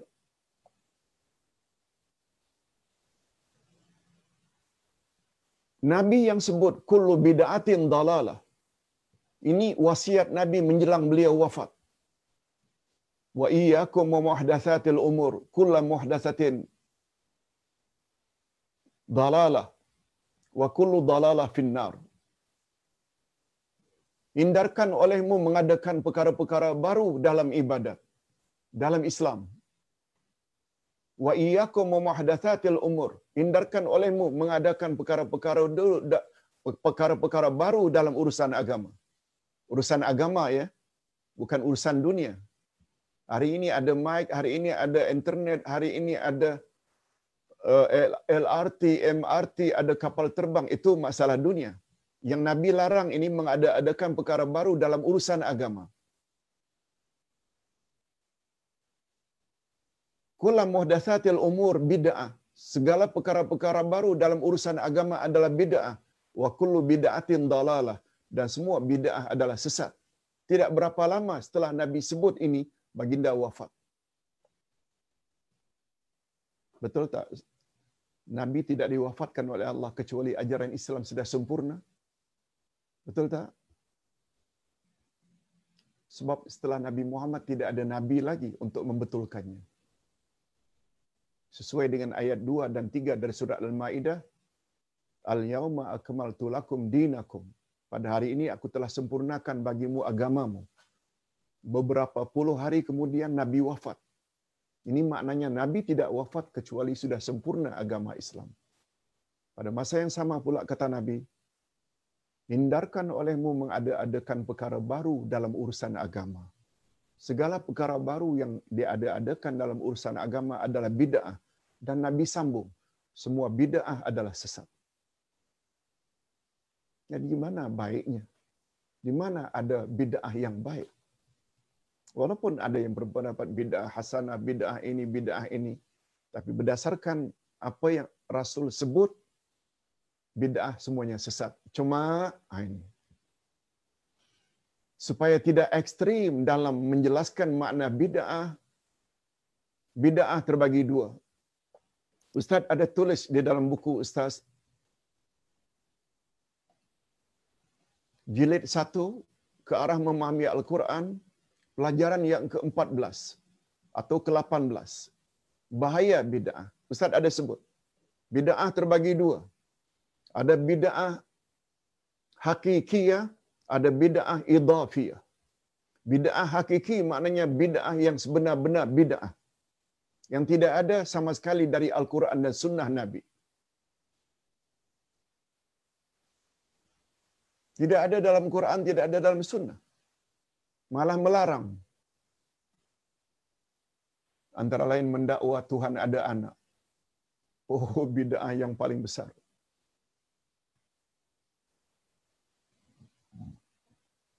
Membangun binaan yang pembenan di atas kuburan. Nabi sangat larang. Ratakan kuburan kecuali hanya sejengkal untuk menyatakan tempat itu tu kuburan. Sekedar galangan yang tidak pemanan tak mengapa. Itu bid'ah hakiki. Bid'ah yang sangat berbahaya menembok kuburan. Jadikan dia pemenang. Yang kedua bid'ah idhafiyah. Bid'ah idhafiyah maknanya bid'ah tambahan. Bid'ah tambahan ini dia lebih ringan daripada bid'ah yang pertama. Bid'ah hakikiyah. Bid'ah idhafiyah sumbernya ada dari Quran dan Sunnah. Tapi kita tambah-tambah, kita tambah-tambah. Itu sebabnya namanya bid'ah idhafiyah. Ada tak suruhan dalam Al-Quran agar berzikir? Fadhkurullaha kathira la'allakum tuflihun. Berzikirlah kepada Allah banyak-banyak supaya kamu berjaya, menang. Ada? Nabi wasallam ada tak sebut? Berzikirlah dengan zikir ini, berzikirlah hendaknya bibirmu jangan sampai kering daripada zikrullah. Nabi suruh. Tapi kita reka-reka.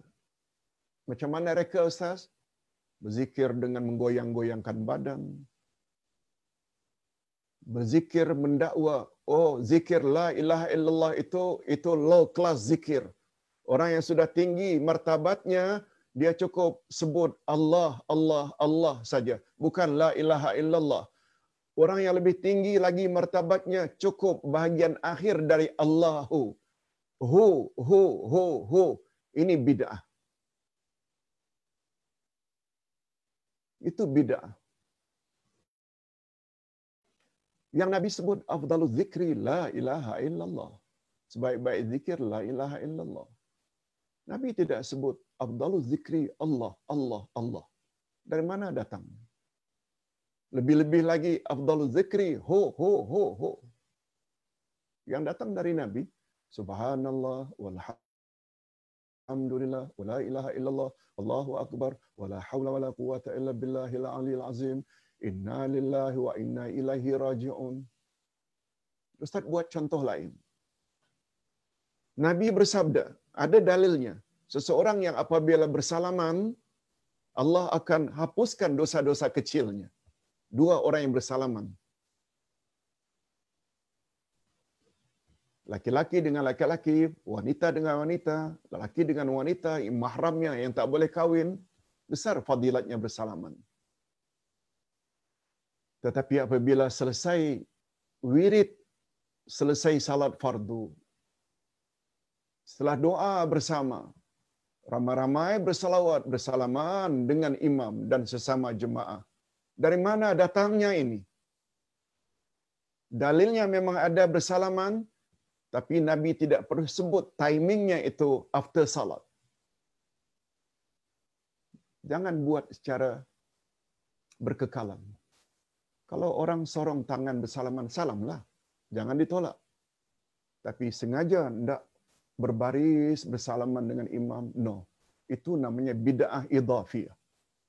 Bid'ah tambahan. Ingat, bid'ah tambahan taklah begitu besar berbanding bid'ah hakikiyah. Namun demikian, untuk menjadi orang yang ikut sunnah Nabi dengan sebenar-benarnya, jangankan bid'ah hakikiyah, kalau boleh bid'ah idhafiyah pun jangan dilakukan. Ustaz kira ini saja yang dapat Ustaz sampaikan. Mudah-mudahan ada manfaatnya. Ya, kurang lima menit, dua jam penyampaian kita. Sedangkan jam satu suku nanti sudah Jumatan.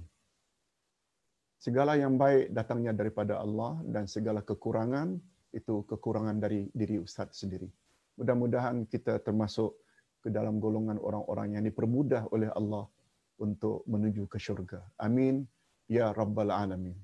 Sekian dulu. Wabillahi taufiq wal hidayah.